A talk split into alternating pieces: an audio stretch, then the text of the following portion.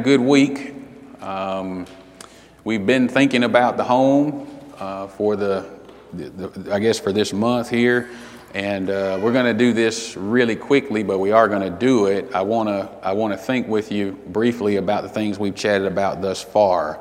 Uh, we've talked about law, leadership first in the home, in a Christian home, and then we talked about law in a Christian home, and last week we talked about learning in a Christian home. And of course, what we're doing, I mean, there's no way for me to uh, say in one Bible class setting, say, hey, here is what a Christian home is. But like the church, uh, if you look at the scriptures, you can identify the church in the Bible by the characteristics of the church that you read about. And the same with a Christian home. I mean, there are certain things that stand out in the Bible. If a person says this is a Christian home, then there just are certain attributes that ought to be there. And so we're looking at some of those attributes today uh, or this uh, quarter. Um, tell me something about law. Leadership was first in the Christian home.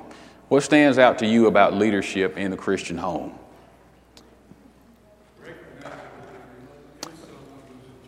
Okay, recognizing that a leader is someone who's in charge. And ultimately, in a Christian home, who is that? In a Christian home, who is that? Always the Lord, right?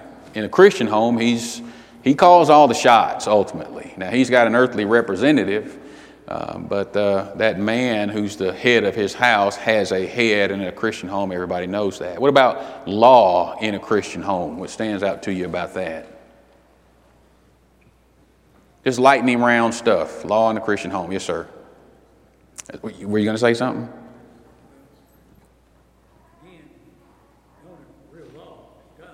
Okay, God gives us law. Um, now, we talk, what we talked about is underneath that law, he gives us some general principles that we're supposed to abide by. Uh, in a Christian home, though, there's going to have to be some specific rules. Now, the specific rules in one house may look a little different than another house. Circumstances are different, but there have to be some parameters in place uh, to sort of bring to pass what God wants to happen in that house. There have to be some specific uh, parameters that are put in place there. And uh, what about learning in a Christian home? What's the big idea there? We're always learning. That's right. Learning about what?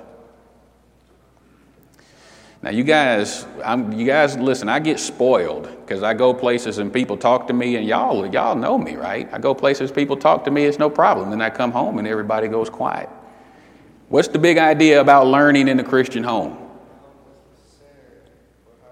Okay, the home is the center for higher learning. Deuteronomy 6 tells us that, right? This has to be a place where the Word of God is studied and thought about and talked about, and how many people need to be in the home for that to be true?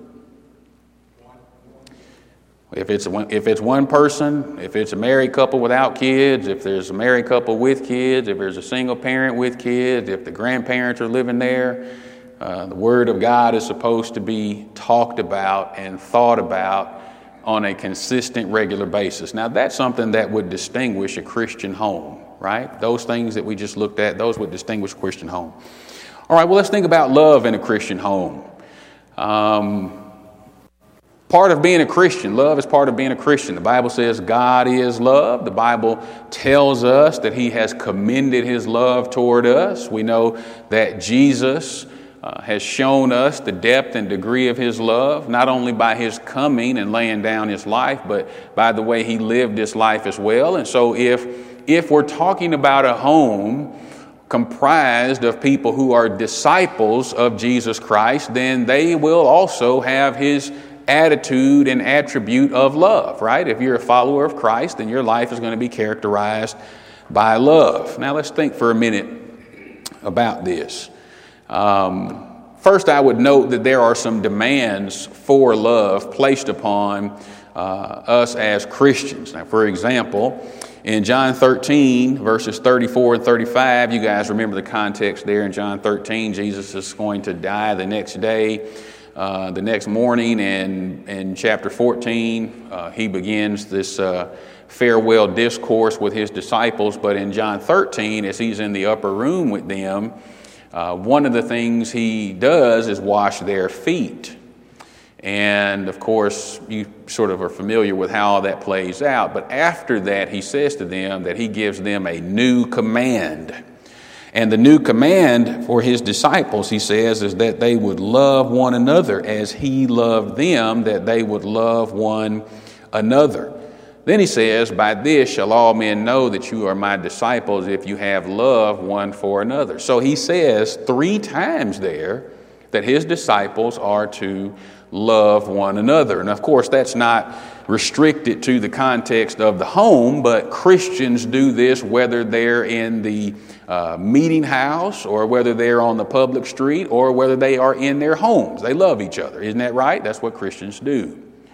Now, I find that in the scriptures there are several occasions where the, the command to love is specific to the home or the family. For example, and let's look at Ephesians 5. We could, we won't uh, probably for the sake of time, but if we look at Ephesians 5, you'll recall that uh, he's talking about the marriage relationship and the church, uh, the relationship between Christ and the church. He's talking about these things simultaneously, but notice in Ephesians 5, he says several times here that husbands in particular are to love their wives. You see in verse 25, husbands, love your wives, even as Christ also loved the church and gave himself up for it. And he talks about the reasons why he gave himself so that he might sanctify the church, present it to himself a glorious church without spot. And then he says in verse 28 again, even so ought husbands to love their own wives as their own bodies. He that loves his own wife loves himself. And so in verse 25, he says it once. In verse 28, he actually says it twice. Husbands are to love their wives. Now, generally, Christians are to love each other, but specifically, husbands are to love their wives. If you look at verse 33, which is his summation on this particular part of, uh, of this chapter, he says in verse 33, uh, that the husbands ought to love individually. That is, they ought to love their own wives the way they love themselves. And so you can see in this passage from verse 22 to verse 33, he says at least the four times husbands are to love their wives. And you know how they are to love their wives? Uh, they are to love their wives the same way Christ loved the church. Now, that's exactly what Jesus said to his disciples. You love each other as I have loved you generally all Christians. But then we see the Bible saying that husbands are to love their wives the way that Christ has loved the church. A parallel in Colossians 3 and verse 19 Husbands, love your wives and be not bitter against them. Uh, query, query. Why does God keep saying to husbands that they need to love their wives. Don't they just naturally love their wives? Don't you just, I mean, listen, she was attractive, so you ask her to marry you, and don't you just naturally love her with everything you have every day you wake up? Don't you guys do that naturally? Yeah. Back then it was an arranged marriage, okay? Um, now, that's an interesting thing. I won't go too far into that, but you know, the way I understand love, it wouldn't matter if it was arranged or not. Right? Because what is love if we were to define it? What is love? It's a relentless pursuit of another person's best good a selfless, relentless pursuit of another's best good. So it has nothing to do with sort of romance, which is what we deal with, right? I mean, we sort of get this feeling in our stomach and all that. Well, that's not what love is. That's infatuation. Infatuation fades. Love doesn't fade because love is not a feeling, it's a decision you make and a thing that you do. Um, so if you look at love in that way, that is the way it is depicted in the scriptures, uh, then it doesn't matter if it's arranged or not. It's a decision that I make that I will relentlessly pursue this other person's best interest. So when I ask the question, isn't this something that you naturally do each and every day? Uh, maybe you're the extraordinary person who does that each and every day. You wake up and never thinking about yourself, always thinking about someone else. But most of us, uh, maybe we don't do that naturally. Maybe we have to be reminded of that. Maybe we have to consistently look into the Word of God and be told to diminish our, our interest in ourselves and to place the other person above ourselves. Most of us probably need to be reminded of that. I saw, I see, yes, sir.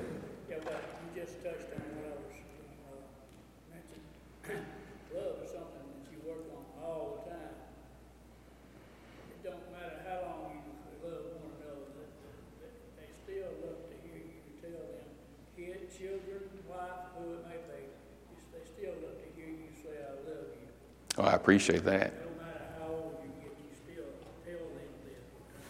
And Brother Hatcher said, Love is something you work on every day. And he said that it's something that you say.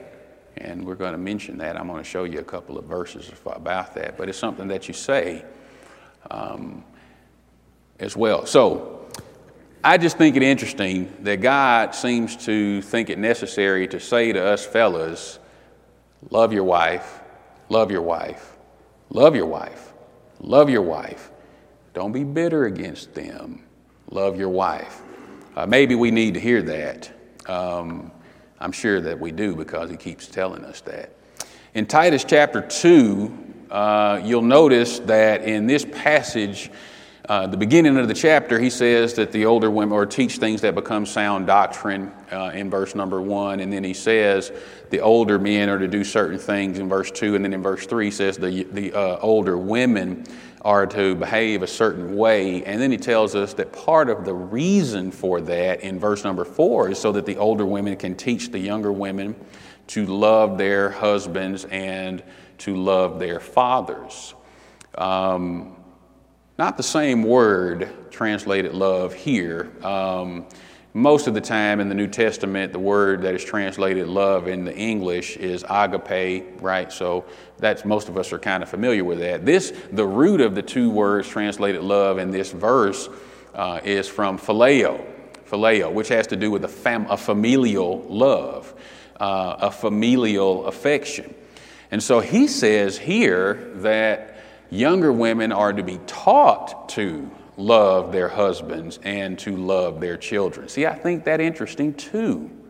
Because don't we most of the time think that this is just a natural thing that a mother is going to love her husband or love her children and a wife is going to sort of love her husband? Well, there may be a degree to which it is uh, natural, the affection, but he says it's something that has to be trained and taught to be done properly. Why do you think that is?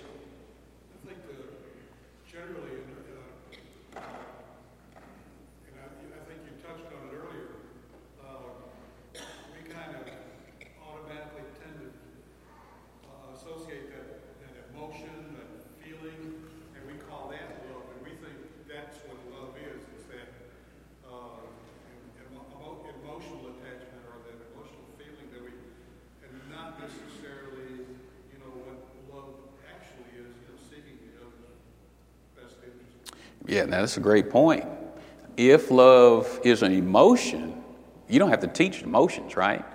I mean, I've never had the, the privilege, you know, of giving birth to a child, but um, I, I, I tend to believe and assume that, hey, listen, there is a natural connection that comes with, bear, with birthing a child between a mother and child. You carry the child in your, in your womb for nine months and you give birth to the child. There's a natural connection there. But listen, how many times do you see where mothers don't know how to love their children? That doesn't mean they don't have affection for them, right? It doesn't mean they don't have a connection to them, but they don't know how to pursue the child's best interest. Anybody else ever see that? Because that's a lot of what's going on in the world, I think. That's a lot of what's going on. And so the expectation then is that this is, uh, there is some teaching and some training that goes with this, but God demands it. Love between a husband or to, from a husband to his wife, from a wife to her husband, and in this case, from a mother to her children. That is what we call the nuclear family And the Bible says God demands that in a Christian home, that there would be love. Again, this relentless pursuit of one another's best interest. There are some passages um, where you can see where the Bible makes the statement, at least, that a father loves his children. I think, for example, about. Um, uh, J- uh, Jacob, uh, Jacob and his sons, you know, and the Bible talks about the younger of the sons after he uh, thought that Joseph was dead. He loved Benjamin. The Bible says it was the only son of, of the one wife and the only brother that, uh, that Joseph had, and he loved him. Of course, the great example of a father loving his children is who? It's the Father in heaven, right? And Jesus says, you know, my Father loves me, the Son. And we see, you know, like the prodigal son and that example where God is, of course, the Father there and how he loved the Son, even though the Son was wayward and so forth. Yes, sir, Brother Moon.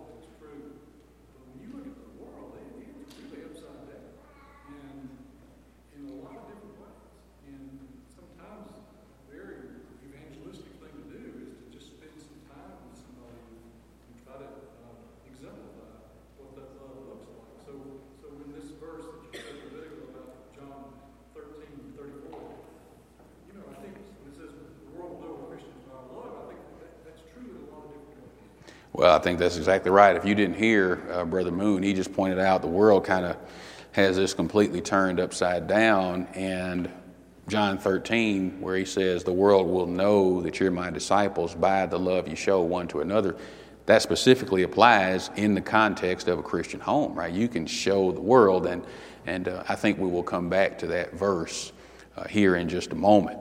The point is that the Bible demands uh, love of Christians generally, but in a Christian home, this has to be a defining attribute. Uh, God expects Christians to love Him, to love their neighbors, to love their enemies, and guess what? To love their families. Right?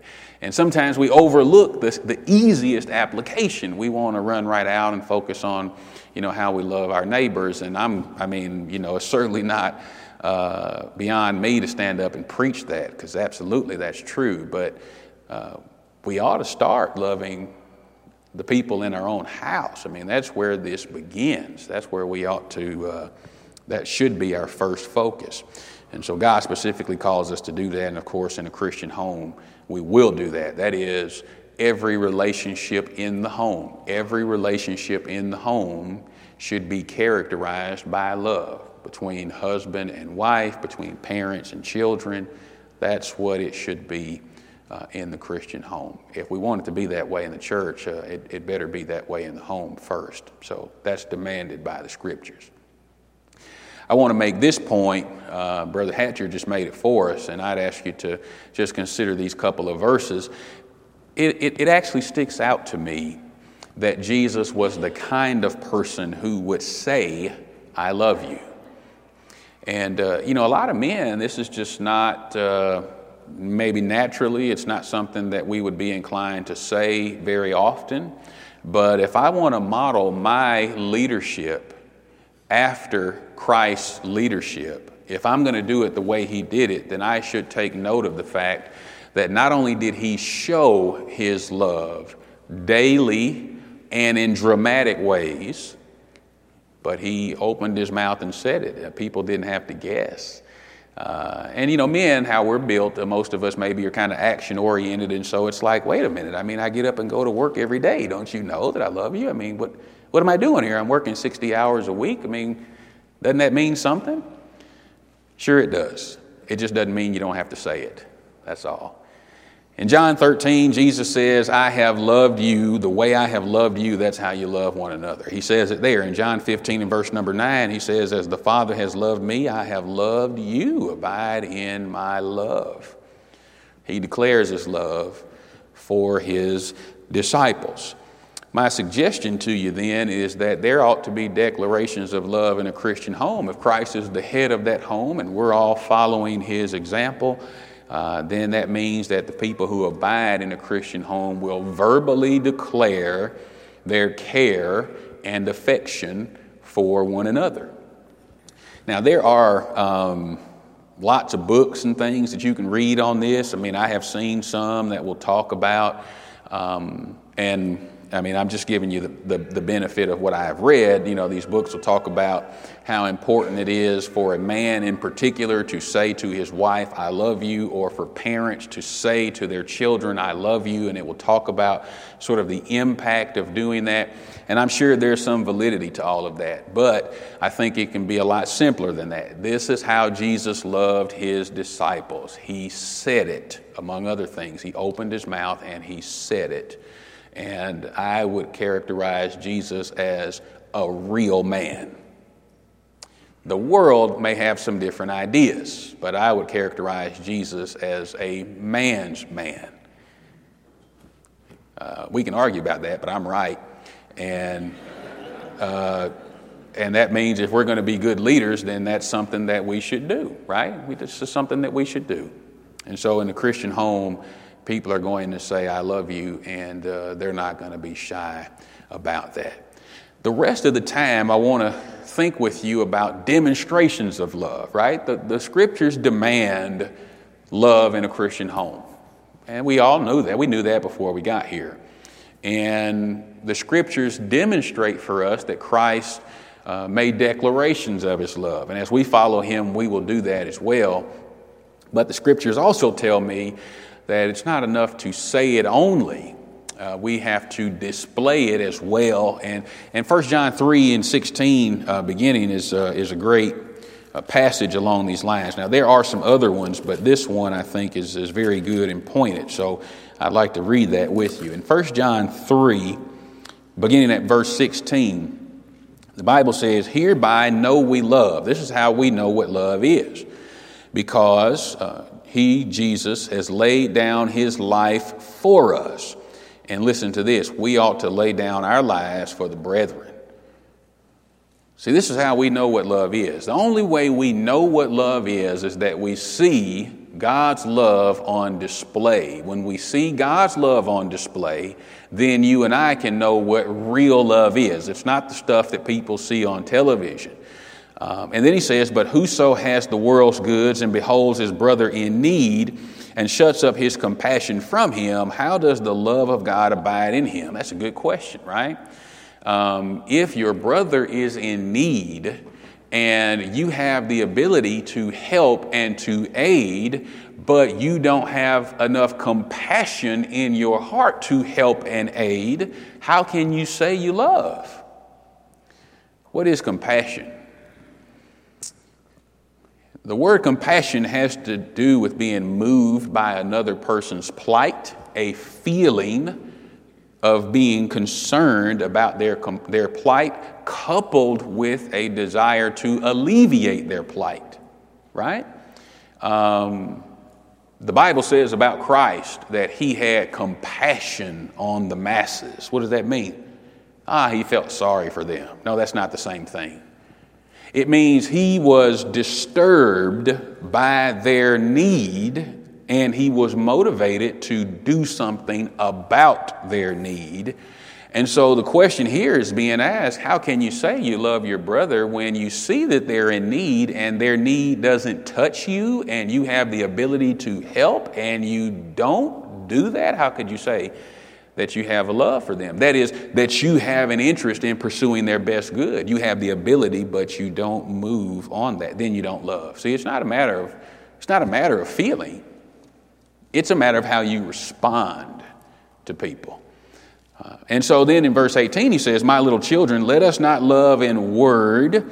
Um, I would insert the word only, uh, because I think contextually that's what's being said. Let us not love in word. And by the way, um, part of the reason I say that is because uh, John, who's writing this epistle, says in his epistles uh, more than one time that he loves the people that he's writing to, right? So he's not saying don't ever say it. He's saying don't do that only. Let us not love in word, neither with the tongue, he says, but in deed and truth.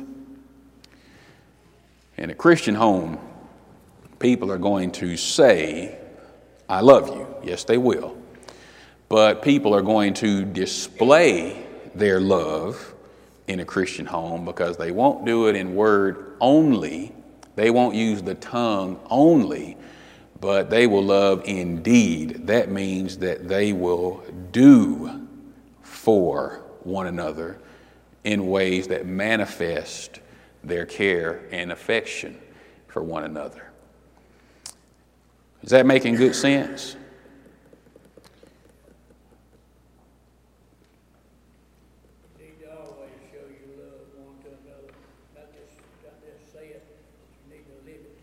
Okay? Better listen to Brother Hatcher, y'all. He said you've got to live it. You don't just say it, you have to live it.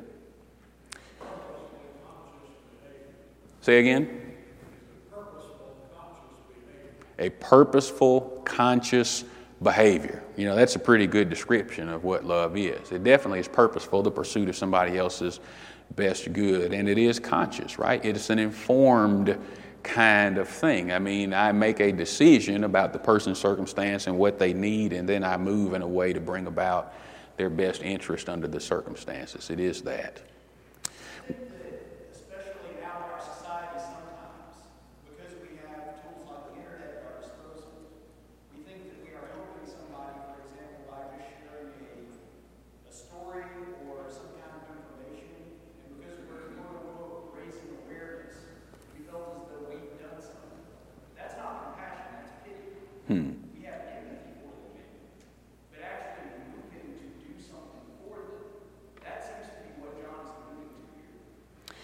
Well, I hope all of you heard Caleb. He said the last thing he said is actually moving to do something for someone is what John is alluding to here, and I just don't think it could be more clear. That is what he's alluding to. Right now, the idea, he says not in word or with the tongue, but the idea is only. Okay, you're going to say that. You're going to say, you know, I love the church. He says, listen, don't love in word or tongue. Now roll up your sleeves and do what needs to be done to put the church in the best position possible because that is what love is. And if you don't, how can you say that you love, right? How can you say that? Uh, so certainly I think that that is right. The idea is, uh, is that you're going to do those things that are consistent with the declaration you make with your mouth. There's a lot of things I could point out here. I want to just point out a couple um, and you guys uh, do feel free to make any kind of suggestions or uh, offer any, any ideas that you want. I, just want to mention a couple things here. As I just peruse through the Bible, these are some things that in your house, uh, if you're going to have demonstrations of love, these are some of the things you might consider that you should have, uh, you should be doing, that you should see. The first I mention is sincerity. I'm always impressed by John 13 and 1. In that passage, uh, John says that Christ, Jesus, having loved his disciples, loved them to the end, he says. That is, it was a sincere love. It was a pure love. It was not a conditional love. There was no limit to his love. There was no self seeking in it. It was it was sincere. He loved them to the end. This ragtag bunch of guys who were just as imperfect as a human being could be. He knew their weaknesses and their faults and their frailties better than anyone. And when it says he loved them to the end, you know who that included. Uh, that included a fella like Peter, who he knew would deny him in a pretty short period of time. That included a man like Judas, who he knew would betray him. Um, but it wasn't based on who they were. It wasn't based on you know how great they were. It was based on who he was, and his love didn't end because they were imperfect.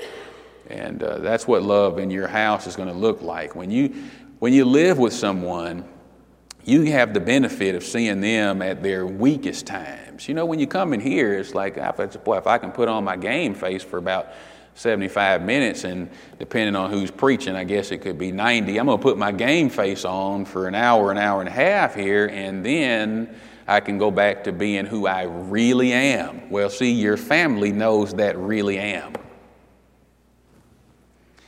They know the good, the bad, and the ugly. Um, but love is going to love you anyway. It's going to seek your best good anyway. It's not the, it's not the affection part of it.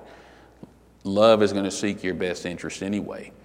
And so that's what's happening in the home because we're exposed to one another more than we're exposed to everybody else. And so that has to be there. Another thing I'd mention, of course, is uh, sacrifice. And there's several times that um, you see this in the Bible, but in Ephesians 5 and 2, the Bible says that Christ loved us and gave himself up for us. Now, you see that many times in the New Testament. That's just one of those references. But the idea of sacrifice, you know, in a home, we have to make sacrifices for each other. We have to make sacrifices to put one another in a better position.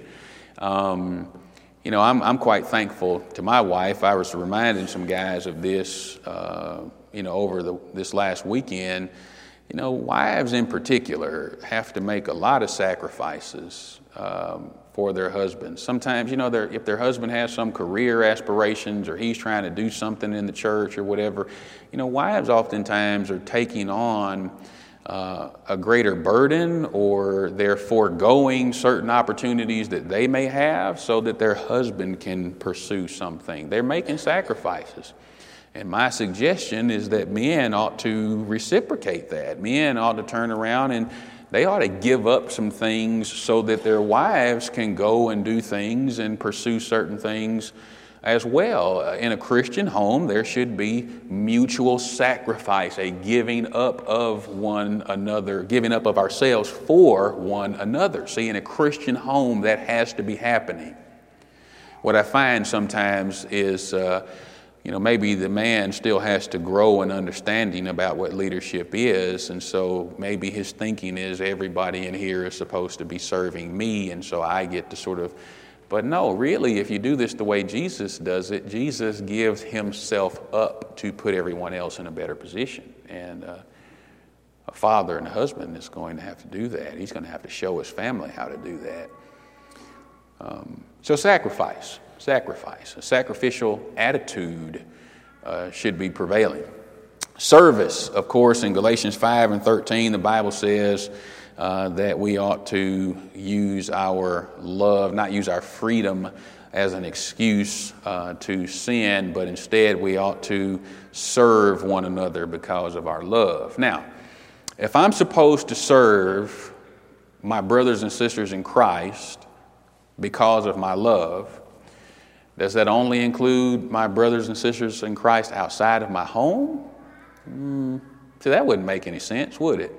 If it's a Christian home, then we're trying to lead, everyone in the house is trying to follow after Christ. And especially, you know, a husband and a wife, all those passages, every passage you can read in the Bible uh, that talks about what Christians ought to do for one another, every one of them applies to the husband and the wife. It's just interesting. We just jump right past that and we start trying to live this out among people that we barely know. But the person who's right here in the house with us, that's where you live it out first. And serving one another because of our love would be one of them.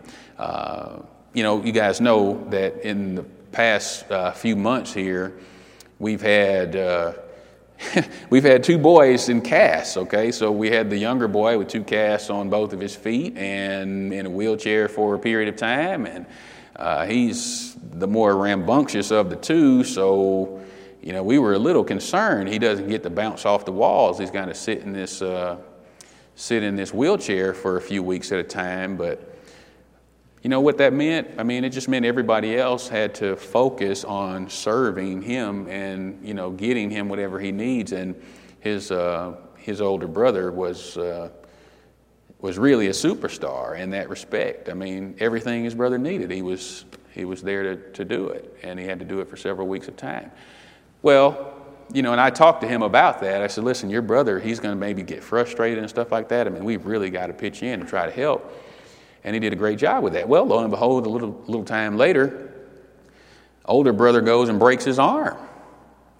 Um, and so I have the same kind of conversation with the younger brother. Now, you remember how when you were in the wheelchair for all that time, how your brother was helping you out? Well, now it's our time to turn around and help him. He's got one hand. Now, you don't think about this because I didn't. Um, but hey, every time he goes to the restroom, he's got one hand. That one hand has to be washed. You know, so, you know, Dad, can you wash my hand for me? Yeah, I'll wash it. You were in here a long time. I mean, I'm not excited about this one, you know. Uh, the younger brother, you know, uh, getting a little bit tired of washing the hand every five or ten minutes. But you know what? This is what we do. We've got someone who needs our help, so we, we pitch in to help.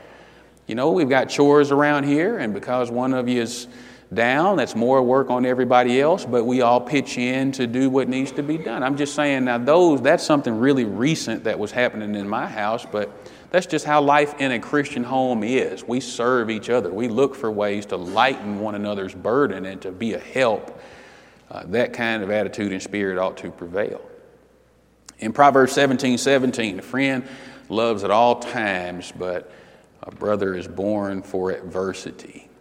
Um, in a Christian home, there's going to be support. There's going to be difficult things that happen. There are going to be hard times. There are going to be challenges. And if you can't find support anywhere else, you know that you'll have it in your home. You know that because that's what a Christian home is going to be about loving and supporting each other along the way. Um, this idea of suffering, you guys know that 1 Corinthians 13 and 4, the Bible says, first thing, love suffers long. That is, uh, love holds up under the burden that is imposed by someone else or their circumstances.